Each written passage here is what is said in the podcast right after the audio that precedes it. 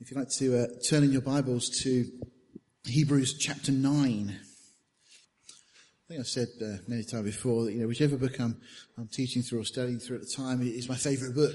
Uh, and, and, it always seems to be. And at the moment, I'm really enjoying this, uh, this study in Hebrews. Um, the, the, focus on Jesus is just, just wonderful. Uh, I know every book of the Bible, in a sense, points to Jesus, but there's so much here uh, that the writer is encouraging his hearers to, to lay aside everything else and that Jesus has to be that, that number one, that focus. And so we're going to go on moving on from where we were uh, last week. Again, just a quick recap. We've seen already how the uh, the author to the, of this book, who again I've said many times, but I, uh, I firmly believe it's Paul. There's no doctrinal issue there, but you know, just just it makes a lot of sense because of the things he writes, the way it's written. But um, the, the first chapter it just presents Jesus as the express image of God the Father. He's the second person of the Trinity. Um, Jesus is the one who reveals, in a sense, who God the Father is to us. Of course, we know a lot, and Romans tells us that we, we know of God's existence simply through creation. We, we look at the world around us. It, it, you know, funny enough, Marla's doing a bit of homework at the moment on, on to had to choose a famous scientist and write a bit about it. So she chose Isaac Newton. Um, and one of the comments that Isaac Newton wrote, I'm sure many of you are aware he was a very uh, serious Christian. He's, he wrote more on the Bible and commentaries um, about the Bible than he did on science. Uh, he, he, absolutely loved God and loved the Word of God. And he made the comment that, you know, anybody who thinks will believe in the Bible, believe the Bible and believe God. People who don't think won't. Uh, and I, I, love that because, you know, as we look at the world, we look at nature, we look at creation, you know, there has to be a God. There's no other uh, satisfactory answer to that question. Uh, we see design everywhere we go. And even this recent virus thing that's going on, the coronavirus, you know, it just shows how fragile life is. But behind it all, there's still this design, there's still this intelligence that this couldn't have come about by random processes. And, you know, Paul in Romans makes that very clear that just simply creation proves that, that God's there. But to know who that God is, to understand God, well, we need Jesus. Leon sent me a, a great little uh, email with some thoughts and comments he'd been writing this week. Um, just speaking about, or just just just mulling over some of the ideas, but the, the, about Jesus and that, that actually by looking at Jesus, I'm just drawing from the quotes from, from John's Gospel, but you know when we look at Jesus, we see God, and that's why it's important to understand who Jesus is and, and have our focus on Him. So. The opening chapter, uh, again, addresses that issue and then goes on to show, show, that Jesus is greater and better than the angels. And of course, for the Jews and Judaism, angels were, were highly uh, regarded um, because of the, the ministry they'd had to the nation. And quite rightly so, but Jesus is greater and better than that. Jesus comes and brings a better message, a more complete message. And then we go on and we look at uh, the law and the fact that Jesus is greater and better than the law. That Jesus is greater and better than Moses. I mean, Moses effectively led the people out of bondage, out of slavery, and there's a beautiful type and a shadow but that was only in a sense in the physical. Jesus does that in the spiritual, and we'll be ex- exploring that a little bit more in this, this uh, uh, chapter this, this, morning. You know, and, and what Moses accomplished naturally by delivering, physically delivering the children of Israel, Jesus has done so by delivering us from the slavery and the bondage of sin.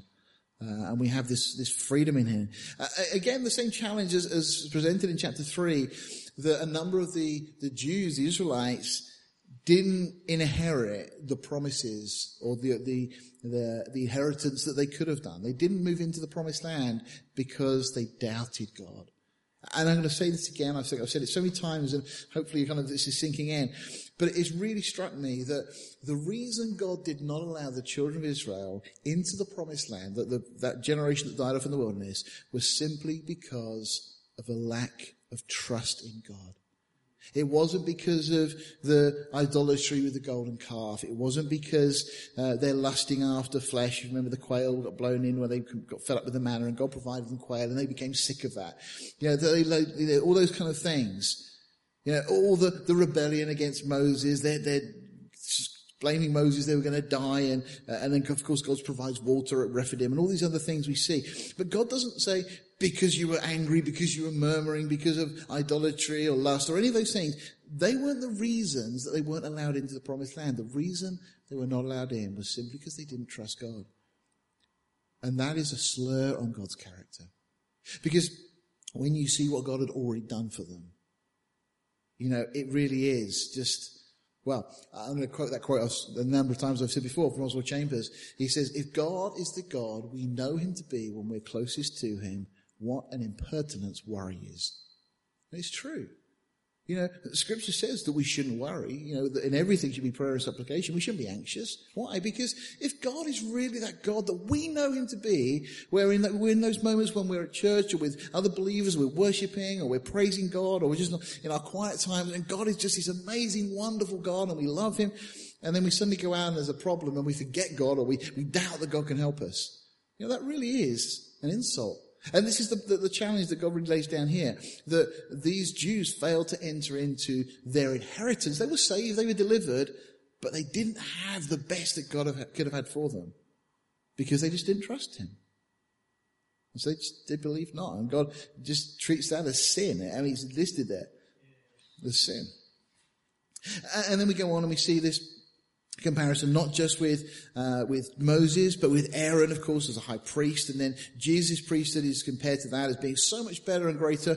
Uh, Aaron's priesthood was this lineage that, uh, because your father was a Levite and related to to, uh, to Aaron, then you would, if you were the firstborn in the family, typically you would inherit that. But it's saying Jesus' inheritance was something different. Jesus' role as a, a high priest was given to him specifically by God, just as was that of Melchizedek. Again, we looked at some of the wonderful comparisons there that Melchizedek was this king and a priest. Of course, for the Levites, they would serve as priests, but they would never be kings.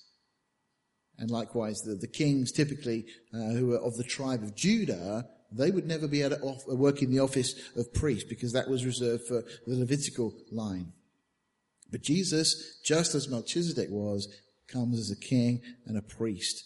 Interesting that character. Melchizedek was the king and priest of Jerusalem, and we've looked already that historically we now got this, this evidence to tell us that there was a line of God-fearing, God-believing kings and priests ruling and reigning in Jerusalem for a period of a thousand years prior to the time of Israel moving back into the land. Of course, at the end of that period, uh, the Jebusites take over Jerusalem, and they're the ones that David then uh, wrests control from as he takes Jerusalem, and it becomes the, the kind of the city of David and so on. And of course, it's the same city, therefore, that Jesus will also rule and reign from, interestingly, for a period of thousand years, as we're told in the book of Revelation, chapter 19, that millennial reign of Christ that is yet to come.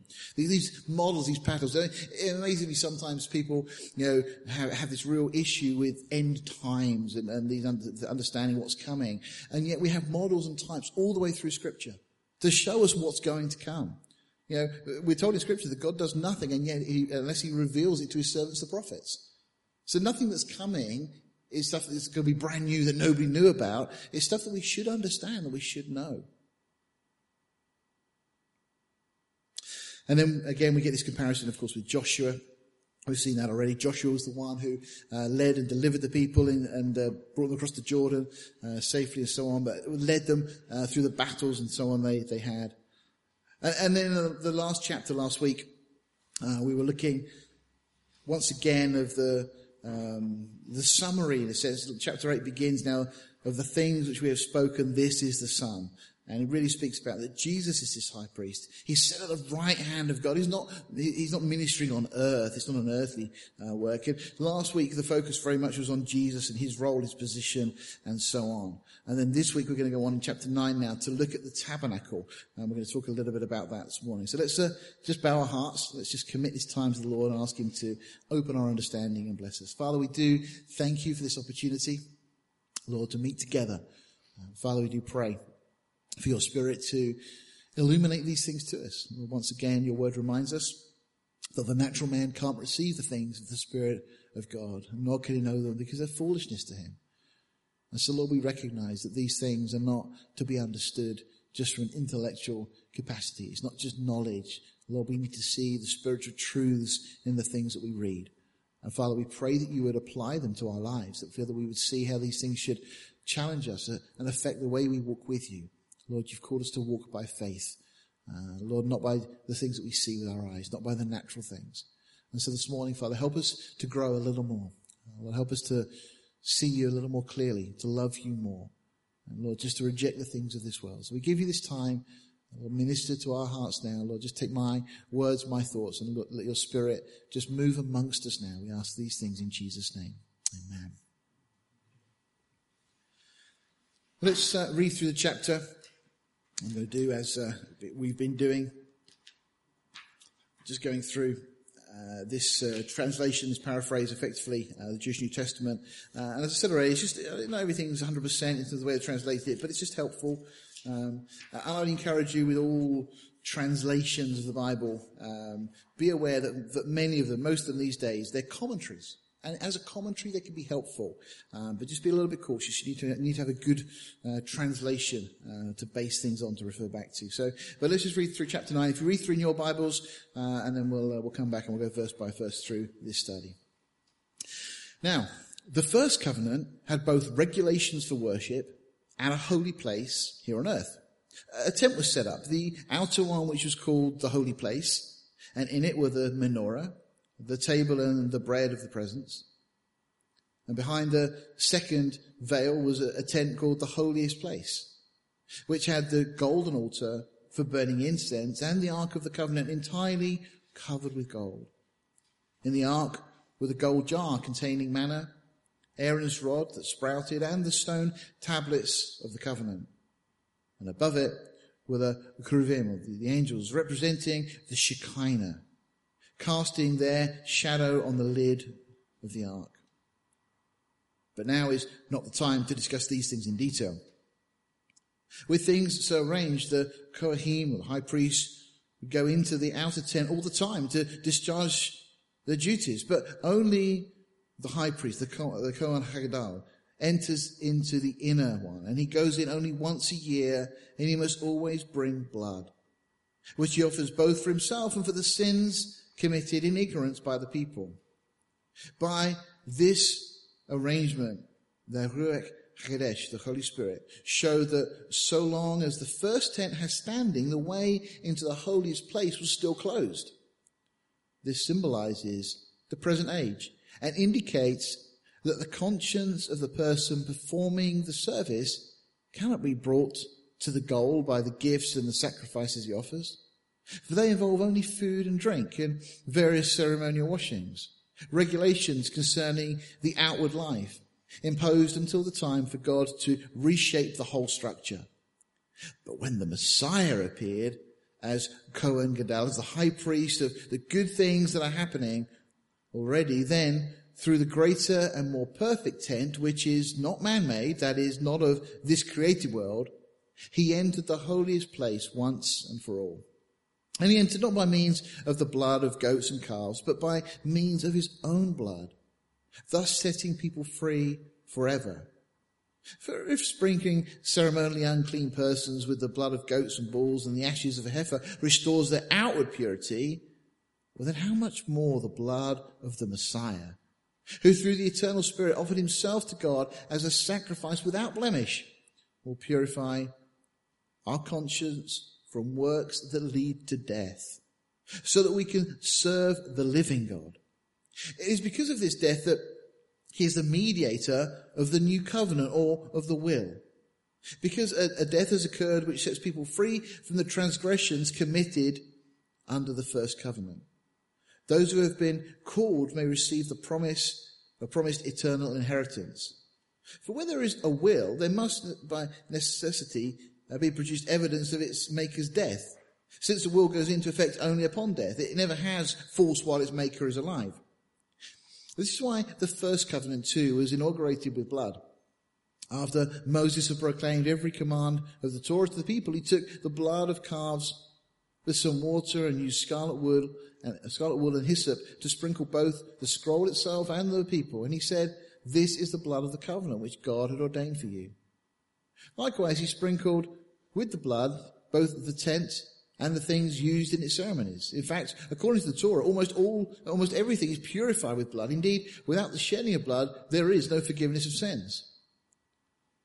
Now this is how the copies of the heavenly things had to be purified. But the heavenly things themselves require better sacrifices than these.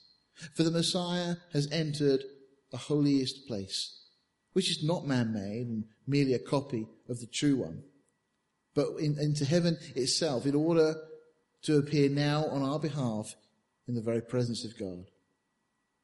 Further, he did not enter heaven to offer himself over and over again like the Kohen Hagadol, like the high priest who enters the holiest place year after year with blood that is not his own. For then he would have to suffer death many times from the founding of the universe on. But as it is, he's appeared once at the end of the ages in order to do away with sin through the sacrifice of himself.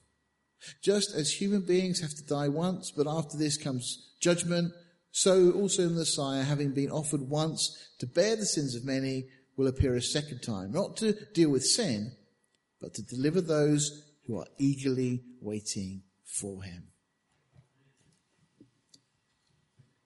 Okay, let's uh, go back then and uh, just go verse by verse through this and uh, see what the Lord shows us. So, we build on uh, from the, the previous verse. Uh, it speaks verse 13 of chapter 8, uh, in that he says, a new covenant he has made the first old. The point that's made is simply the fact that we're speaking about a new covenant means there must be an old covenant. The fact that there's a new one means there's an old one. And the old one, because it's old, by very definition, by the nature of it, it's va- waxing away, it's vanishing, it's, it's just growing to the point of being obsolete now. And that's exactly what Jesus has done. He's made the law obsolete because something better has come in. The law, the intention of the law is to provide a way of making us right with God. But of course, God knew ahead of time that the law could never actually accomplish that goal. It could set the standard, but it had no power to change us. And that's where it was weak. That's why it was unprofitable as we looked last time. So verse 1 of chapter 9, then verily the first covenant had also ordinances of divine service and a worldly sanctuary. So he's saying that the first covenant, the law, there was a whole bunch of stuff that went along with it. There was rules and there was things that they had to follow, the priests had to follow and so on. Uh, and this divine service that the priests had to, f- to fulfill the roles they'd been given. And this worldly sanctuary, or the tent that was uh, built in the wilderness. Again, getting back in the book of Exodus, Moses goes up the mountain, uh, Mount Sinai, not in a, not, to, not in the Sinai Peninsula. That's a, a uh, just a bad, bad uh, um, uh, error that's creeped in uh, through, actually from Constantine's mother Helena um, she was out one day, she saw a mountain and went, oh, that, that will do, we'll call it Sinai. And everyone went, oh, okay, that's Mount Sinai. It's not. Mount Sinai is in Arabia. Paul says that in Galatians. Uh, it's in today what we refer to as Saudi Arabia. Mountains there, there's abundant evidence that the children of Israel camped there, and so on. And while they were there, while Moses is up that mountain, he receives from the Lord these very, very detailed instructions, as I think we mentioned last time. If you go from uh, Exodus 25 really through to the end of the book of Exodus, you know, 15 or so chapters, you've got a little bit in the middle about the golden calf, uh, but the rest of it's all details about the tabernacle and the clothing for the priests and how they were to go about offering these sacrifices, which are then detailed in the book of Leviticus. But the building of the tabernacle is the most detailed subject in the entire Bible. There's more information about that than any other single subject. Which must mean it's important, don't you think? God, God wouldn't just give it to us and, you know, just for the sake of it. Everything we have in scripture, we're already told is there for our learning. We're going to talk about some of those things a little bit this morning. Verse 2, for there was a tabernacle made.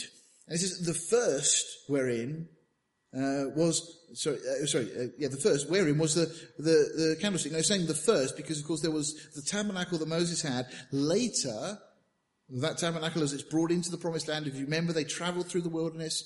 Uh, as God moved, they had that pillar of uh, fire by night and a cloud by day. And whenever the cloud or the pillar moved, they would pack everything up. They would move to wherever it stopped, and then they'd set up camp and they'd stay there. Eventually, they cross over into the the land of Israel or the land of Canaan, as it was known at the time.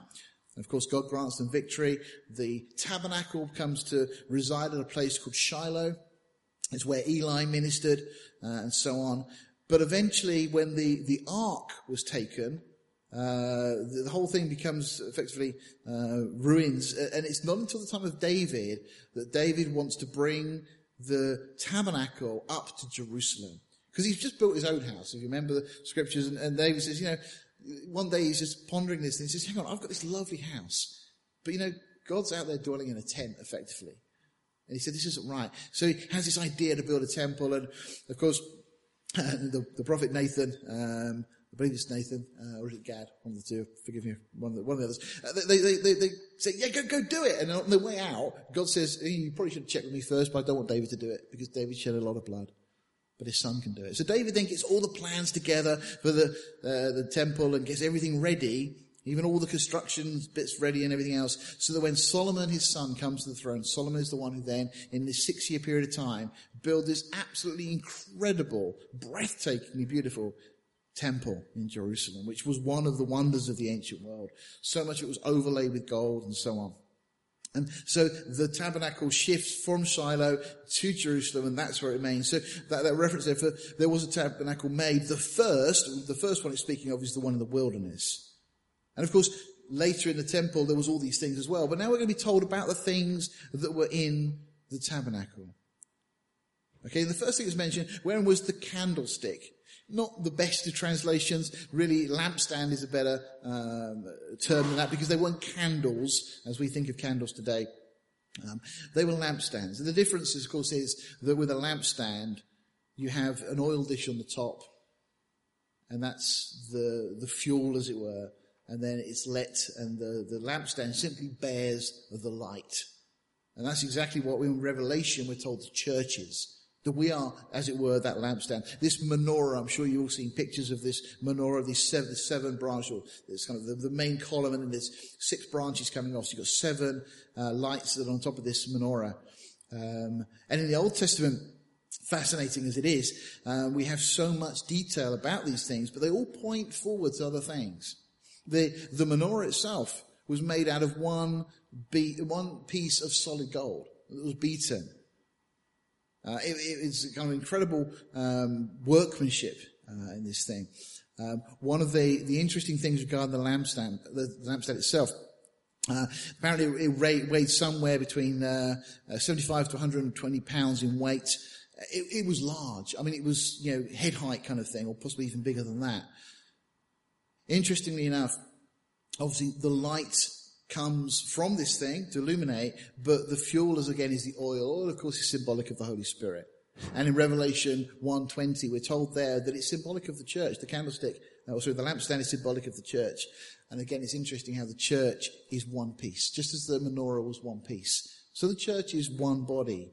We're also to bear light. The light that we bear, the fuel for that light is the Holy Spirit. And the lampstand itself was formed by beating this gold into shape. And how's the church formed? Well, largely through the trials and the persecutions and the challenges and so on that we face. It's been said many times that the, uh, the seed of the church was the blood of the martyrs. You know, the church became strong and becomes stronger when it's persecuted. It's interesting, as Bob was sharing earlier about the church in China. You know, huge number of Christians in that country. And yet, so much persecution. But it's often the case. Sadly, in, in the way things are for us in the Western world, we have so much freedom and liberty that actually we get so complacent. Sometimes we don't value and appreciate just how incredible our faith is and our relationship with God, the freedom we have, the opportunity to meet together, to read His Word and study His Word. In other places in the world, we see incredible growth. Some of you may remember Pastor Scott Gallatin was with us a little while ago from uh, America. Uh, they've just been out in Israel um, for the last couple of weeks. But uh, before he went, he had uh, somebody speaking at his church uh, just outside, or in New York State in America, um, who, who's had a ministry going around various places, uh, Russia and various North African places, um, and just speaking about how many Muslims are coming to the Lord. Just, just a great harvest of souls coming in. It's lovely to hear these things. You know, sometimes we, we kind of sit in our own little bubble, our own little world, and we don't see all the things that God's doing. But God is really working. And there's people being saved everywhere. So again, the church, just like this menorah, that's one, one piece of this beaten gold. It's a lovely picture uh, that's painted for us. And so on. So first of all then is the, the, the lampstand, uh, and then the table and the showbread. Okay, so uh, we've got a couple of things here. Uh, firstly, we've got the um, the table itself, and then the bread that was put upon this table. Again, it was a lovely, uh, intricate table with various levels on it. Um, you may have seen pictures. If you're not, just Google it. There's plenty of pictures you can see of what this actually looked like. Um, and the, it would typically be 12 loaves. Those loaves had to be replaced once a week, uh, and each loaf was representative of the children of Israel. Uh, all of these things, uh, again, they, they, speak of, of something regarding um, the regarding God, God's character, His attributes, and so on. Um, the lampstand typically it, it speaks. I mean, commentators will tell us it speaks of the testimony of God, which again is so interesting with regards to the church because we are to be that testimony, that walking testimony to God. Um, the the table of showbread represents fellowship with God. And then the third verse we go on in, uh, and after the second veil, okay, then we get into the, the Holy of Holies now, this, this, this box. Typically the, the tabernacle was been about, they reckon, about 150 feet by 75 feet, uh, this rectangular, um, tent effectively. Um, and then inside, uh, 15 by 15, you'd have the dimensions. Uh, and by the way, the dimensions for the tabernacle are just a smaller version of what we then had with the temple the temple is the same thing, but it was just double the size. And the same dimensions are the same scaled up when we look at the New Jerusalem. It's very interesting. The New Jerusalem is just like a great big, supersized Holy of Holies. Where again, the Lord is in the center. Just a wonderful picture when you start to look at those things together.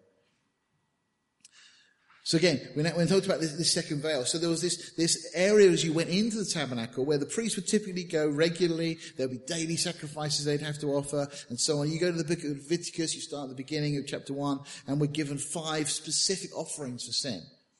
Some of them are for, for willful sin, some of them are for, for sins of ignorance, and so on. Some of them require um, blood to be offered, other ones are, are grain offerings, and so on. Uh, but all of those things, they all look th- forward to and they speak of Jesus in one way or another. It's, uh, Leviticus is an amazing book. It's not an easy book to read, but it's an amazing book to study. There's actually a number of Bible commentators that will tell you that they think Leviticus is their favorite book of all. And actually, you read through Leviticus. In fact, I've recently started with the meter. We've just been starting going through it.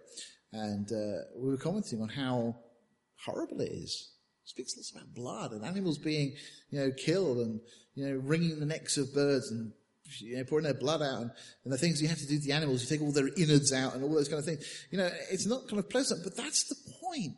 It's not supposed to be pleasant because it's dealing with sin. And it's there to help us realize how horrible sin is to God. And actually, as you read through it, you just start to get a big picture of God's grace and God's mercy. Spurgeon loved the book of Leviticus. J. Vernon McGee, I think, is another Bible commentator um, that just said how much he loved uh, the book of Leviticus.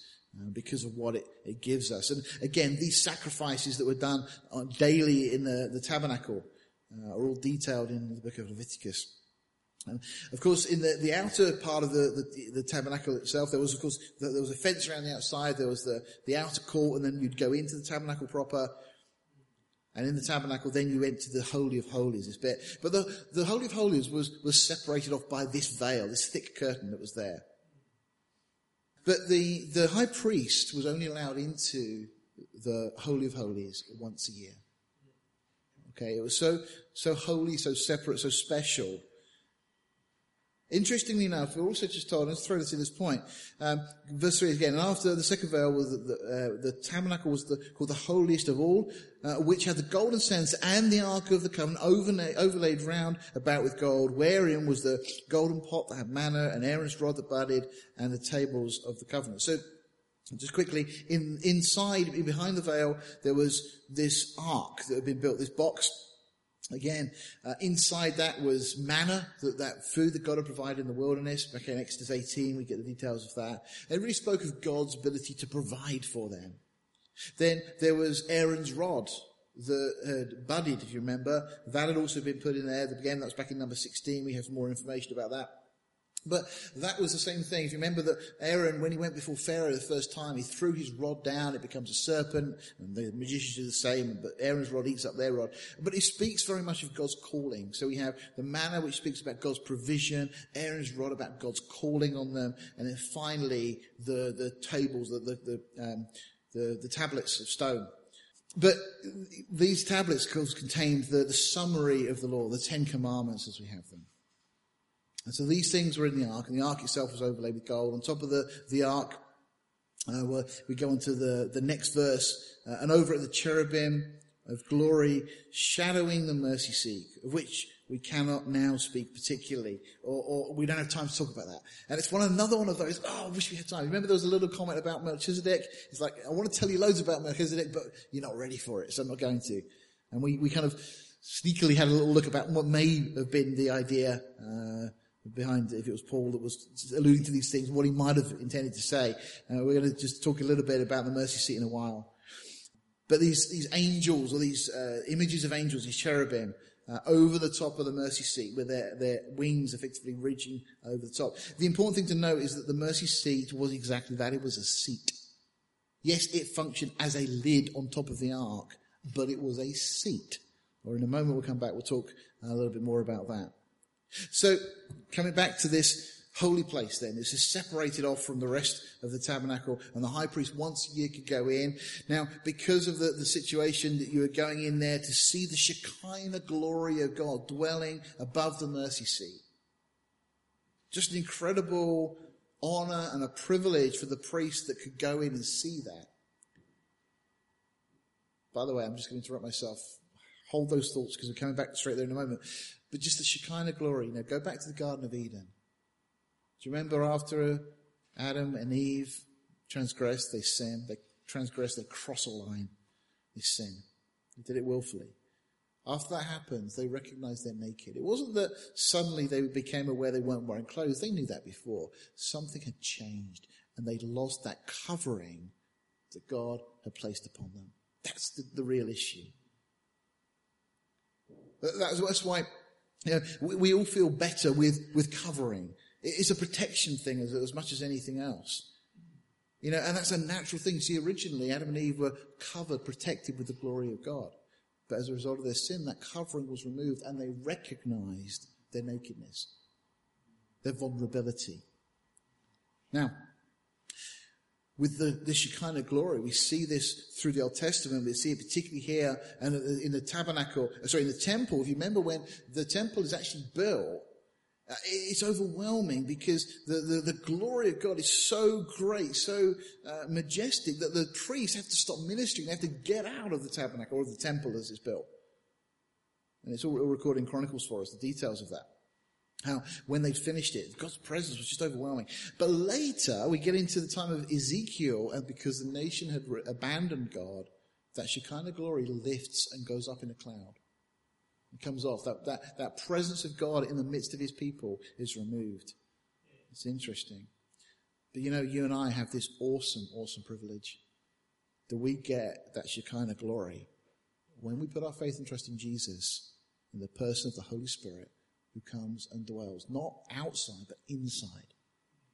That's staggering. This, this, this situation where the priest would go in once a year, I mean, they must have been, you know, I mean, goosebumps don't, don't quite cut it, but you know, just the idea of going into this place to see the glory, the presence of God. And yet you and I, every morning we wake, we can know and walk with the Holy Spirit. It really is quite a, a staggering thing. So, the other thing, of course, that the priest, because they, they were worried that what happens if the, if the priest is in there and he faints or he dies or something happens, so they used to tie some rope around the priest's leg, and if he was in there for too long, they would just drag him out. Uh, you know, now, we get a little glimpse of that in the New Testament, of course, with uh, Zacharias, with John the Baptist's dad. Uh, it was his turn to go in and minister on that particular day as he goes in, and that's where this angel speaks to him and says, you're going to have a son, he goes, oh, I don't believe you. And because, because of that, he can't speak for uh, the duration of the pregnancy until John is finally born. Um, but uh, yeah, so these these priests would do that year after year, but they would only do it once a year, and they'd go in on Yom Kippur, the Day of Atonement, and they'd offer sacrifice for not only their sins but for the sins of the whole nation. There are other sacrifices that were done on a daily basis and so on, other things that, again, you read through. Uh, Leviticus particularly gives you all the details of those things. I haven't got time, unfortunately, to go into all of that this morning. Uh, but again, all of these things, the tabernacle speaks of Jesus.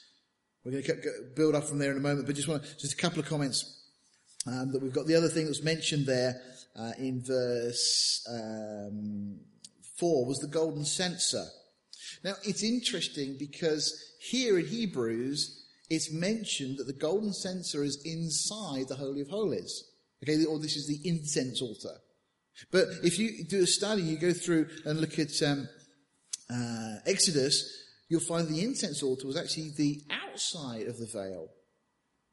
Now, there's no errors in scripture, so why is it that that's the case? Now, there's, there's all sorts of ideas that have been put forward and, and, suggested as to why. One of the most plausible is that at some point, when this was set up after various moves, or maybe when the temple was built, the incense altar was actually put in the wrong place. And it was left on the other side of the curtain. And I guess it was one of those things that once it's, it's built, you know, the risk of, of, being killed if you went in there, nobody's going to go in and recover it. So it just let, it got left there. Certainly, you know, the writer of the Hebrews tells us that's where at that time it was located. Now, a number of commentators have talked about this, um, but the, the, the strong possibility is that it was simply at that point left the wrong side of the curtain. But how interesting that God still works through and ministers even when we get things wrong. In, in, terms of some of the details and so on, it just speaks of God's grace. But I mean, I'll let you dig out the commentaries if you want to find more on that. But there's just interesting thoughts that have been put forward. Um, but there was two altars. There was the main altar uh, that was outside uh, the actual tabernacle itself, where the offerings were brought and so on. They're put on that altar.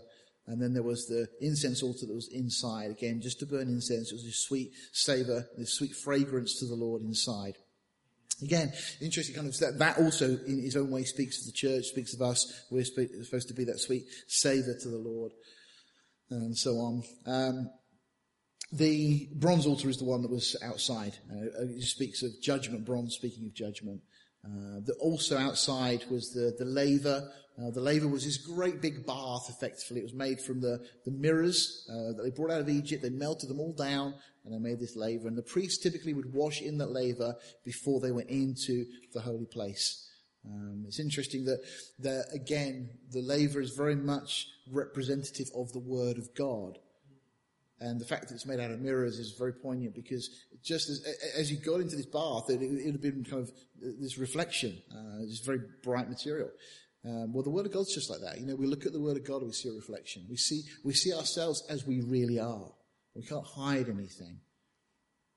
So these are the various parts. Again, the Ark of the Covenant is representing the law of God. The mercy seat speaks of the authority of God. The table of showbread, as I said already, speaks fellowship with God the lampstand regarding the testimony of God, uh, the bronze altar, the judgment of God, or in the incense altar, really speaks about the prayers of the saints being offered up and lifted up. Again, I see a reference to that in Revelation.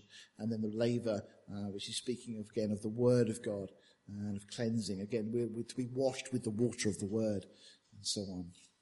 Okay, let's, uh, let's pick up and move on. So, um, verse 6 uh, goes on. Um, Uh, now let's just throw in very quickly here because I mentioned about the mercy seat. Now the mercy seat itself, as already mentioned, was a seat, or another way of putting it was a throne. Okay. The ark itself was made with wood overlaid with gold, but the seat, the mercy seat, was made of solid gold. Now that means that if over a long period of time the ark itself may, possibly could decay because of the wood, the mercy seat wouldn't. Okay, there's a strong possibility that mercy seat still exists somewhere.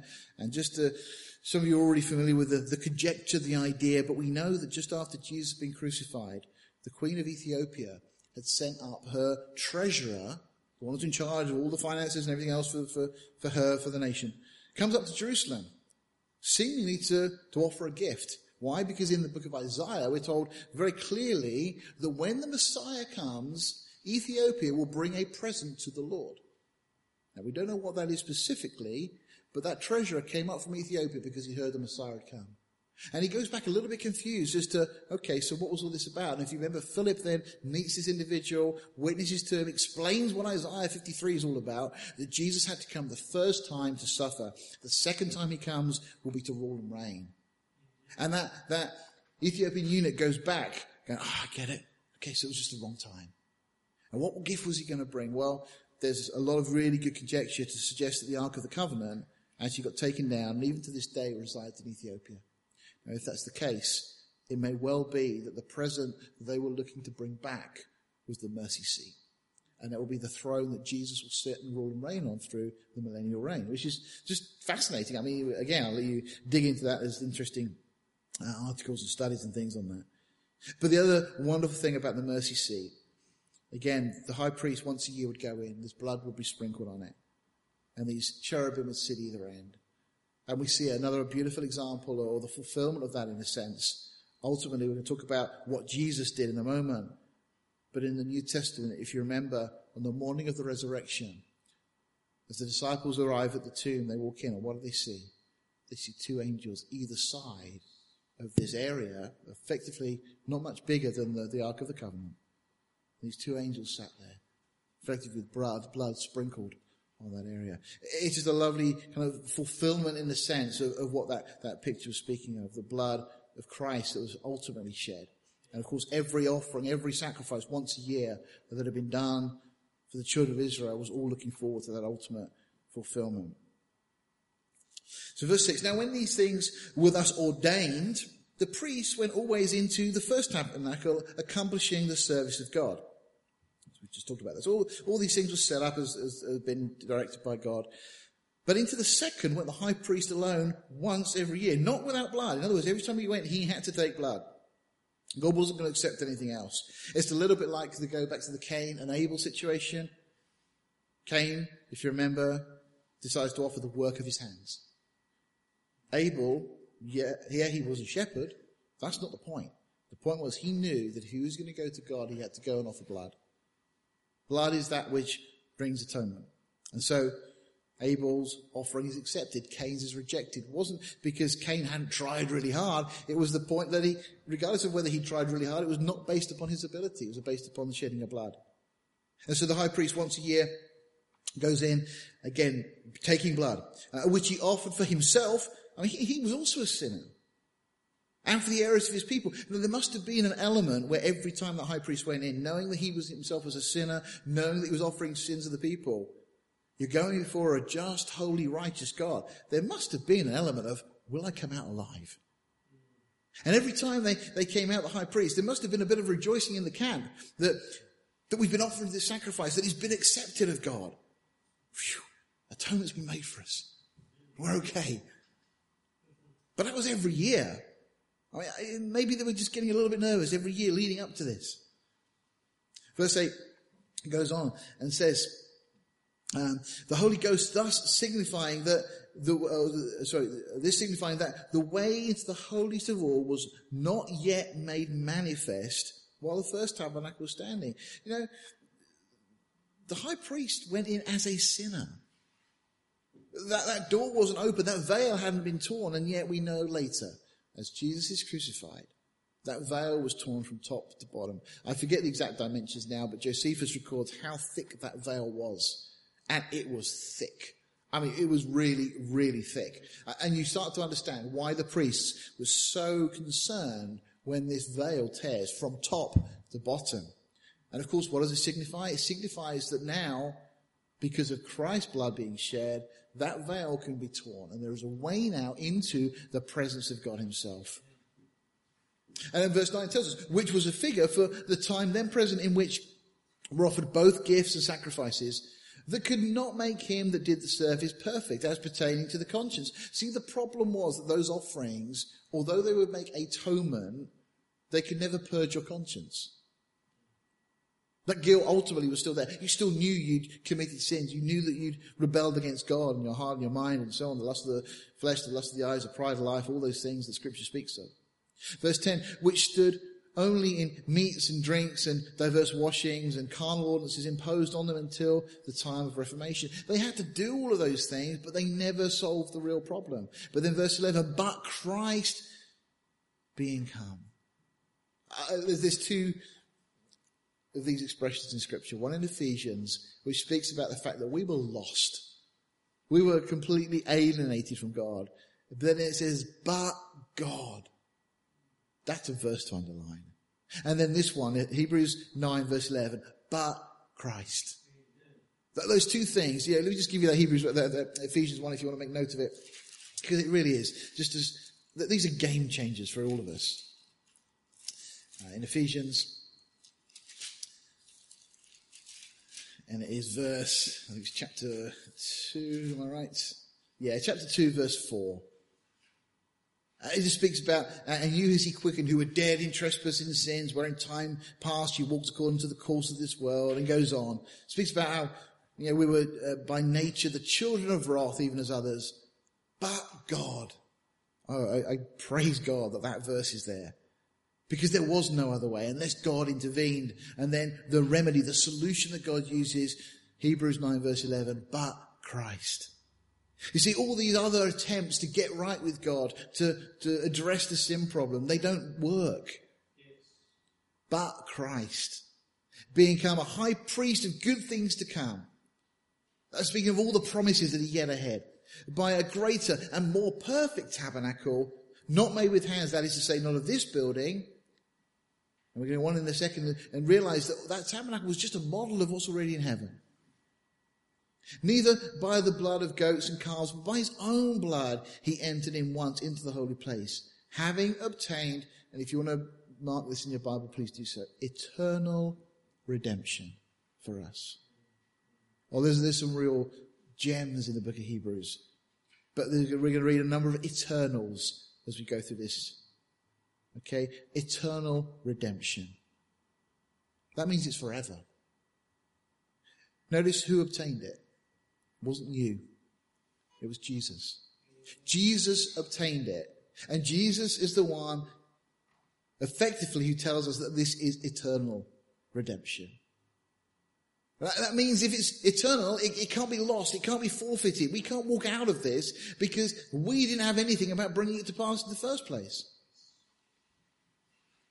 It says, for if the blood of bulls and of goats and the ashes of a heifer sprinkling the unclean sanctifies the purifying of the flesh. And of course, that's a, a throwback to the things that we read about, particularly in Leviticus, the sacrifices. Uh, okay, it would, it would make a temporary covering for the sin, but it doesn't deal with the inward.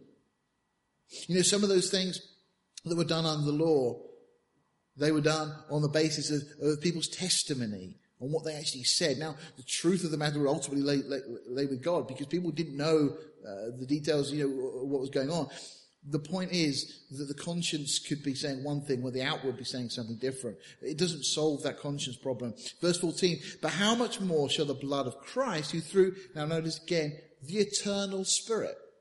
So we've got eternal redemption, we've got eternal spirit, and by the way, John tells us in his gospel that, recording Jesus' words, the Holy Spirit is given to us forever. Okay, that's the, the privilege the church has. The Holy Spirit is given to us forever. We can't lose or forfeit. Saul forfeited and lost the Holy Spirit. King Saul in the Old Testament. David cried out after his transgression with Bathsheba, Lord, don't take your Holy Spirit from me. Psalm 51. But no, no, we have this eternal Spirit. So his, his Spirit. Uh, where, sorry, just lost my.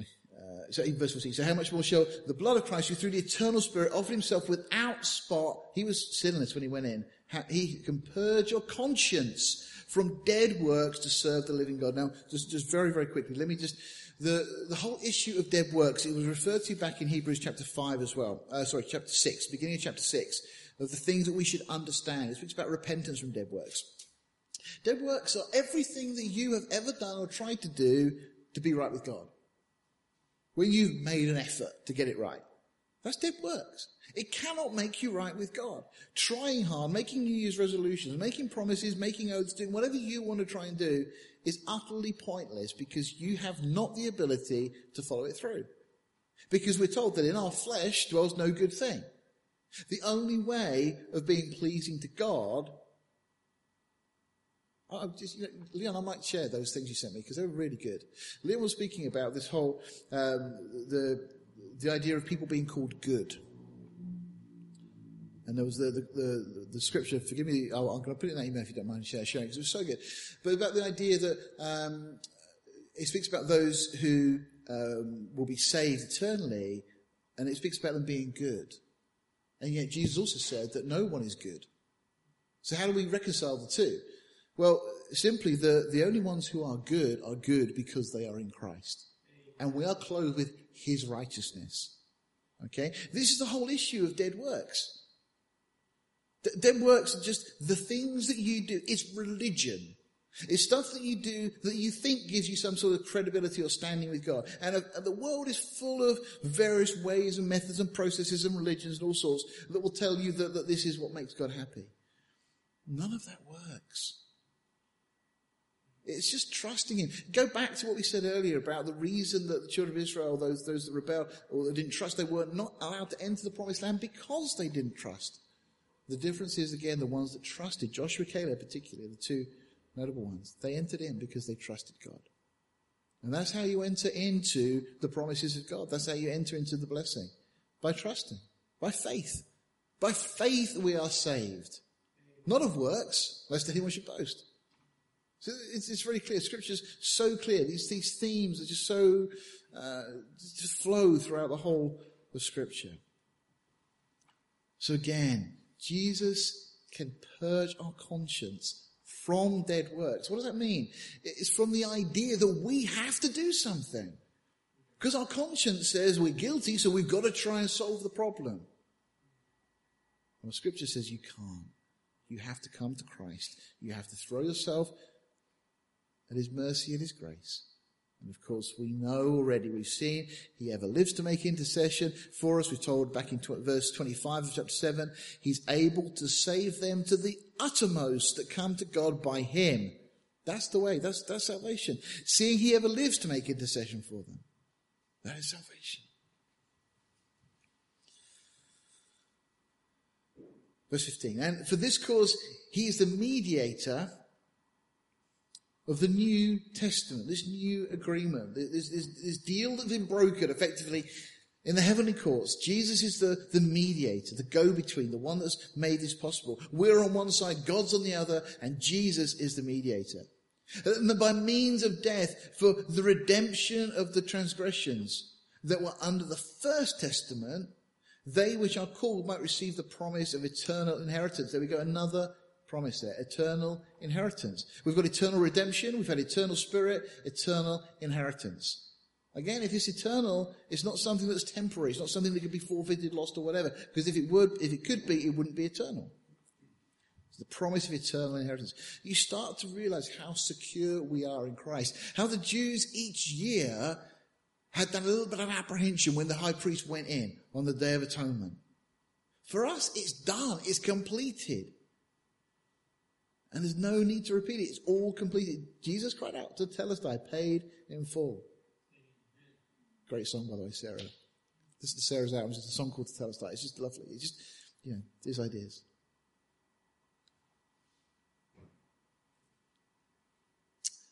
Verse 16, for where a testament is, there must also be, of necessity, be the death of the testator. This is a simple. If, if there's a will, the will only comes in force once the person who's written the will has died. Is really this the point of what it's saying here. For a testament is enforced after men are dead. Otherwise, it is of no strength at all while the testator lives. Uh, whereupon neither the first testament was dedicated without blood. For when Moses had spoken every precept to all the people according to the law, so when he gave the law, what do we get after Exodus? We get Leviticus.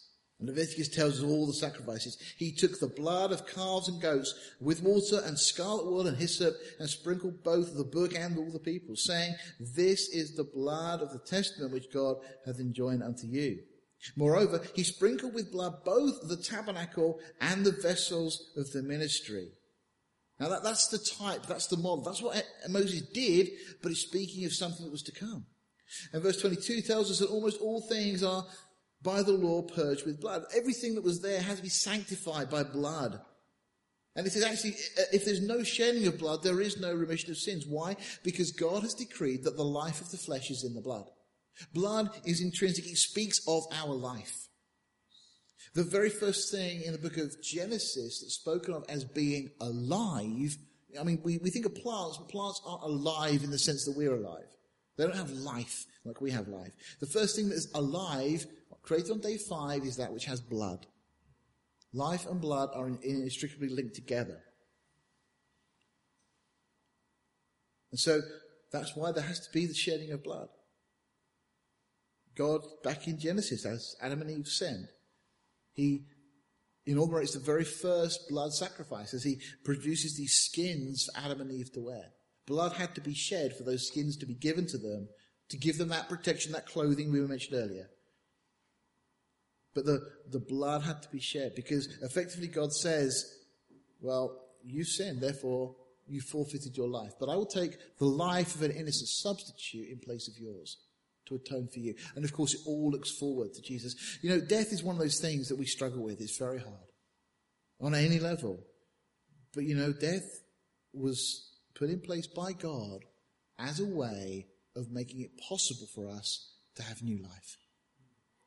You know, by God bringing in death and making death the punishment for sins, He also made it possible that if somebody else could come and pay the penalty and die in our place, then we would have life. So although we look at death as a, as a, as a dreadful thing, and of course emotionally and everything else that it is, you go through it, it's very hard. But actually it's the mechanism that God has used to bring us life. Because he allowed his own son to die to pay for our sin. Verse 23, it was therefore necessary that the patterns of things in the heavens should be purified with these. But the heavenly things themselves with better sacrifices. So those sacrifices done in the tabernacle, uh, they, they can uh, affect the bigger picture. They didn't touch anything in heaven, in the heavenly realm, but Jesus, we're told in verse 24, for Christ is not entered into the holy places made with hands. He didn't go into the tabernacle or the temple. Well, he went into the temple, but I mean, he didn't go in there to offer a sacrifice in there, in that sense. And these things are just figures of the true. The real thing that's in heaven. So Jesus effectively brings his own blood before the throne in heaven. In his sacrifice, symbolically what has, has taken place. But in heaven itself, now to appear in the presence of God for us. It is not yet that he should offer himself often as the high priest entering into the holy place every year with blood of others.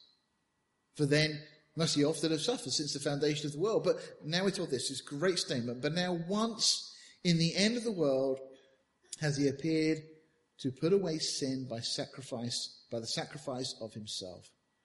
This incredible plan that God had from before the ages, the lamb slain from the foundation of the world.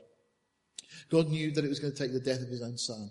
Still went through with his plan, still went through with creation, knowing what was going to happen with Adam and Eve, knowing all that was going to happen as a result of it, but knowing that ultimately one day, as we read in Revelation 20 and 20, uh, 21, 22, there will be a people who will love God as their God and they will be his people. And we will walk together in unity willingly. God can't force anybody or chooses not to force anybody to serve him. It has to be a choice that we make. But now the way has been made open because of what Christ did. He did it once, He did it for all. It means that not only all of your sin to this moment has been covered, has been paid for, but everything that you will do for the rest of your life, the rest of your time on earth, it has all been paid for in one sense, when we, we, we pray for forgiveness, truly that's already been accomplished. We, we, the, the sin has been paid for. What we have to do is simply confess that sin, knowing that as we're told in 1 John, he's faithful to forgive us our sins. The price has been paid. It's, all, it's already done. But we do need to go to him. If there is any issues, any iniquity in our hearts, we have to bring it before the throne, we have to lay it down, but the price has all been paid. You know, Jesus has already paid not only for our sin, but for the sins of the whole world. It's an incredible statement because it means when people say about why would a God of love send people to hell? It doesn't.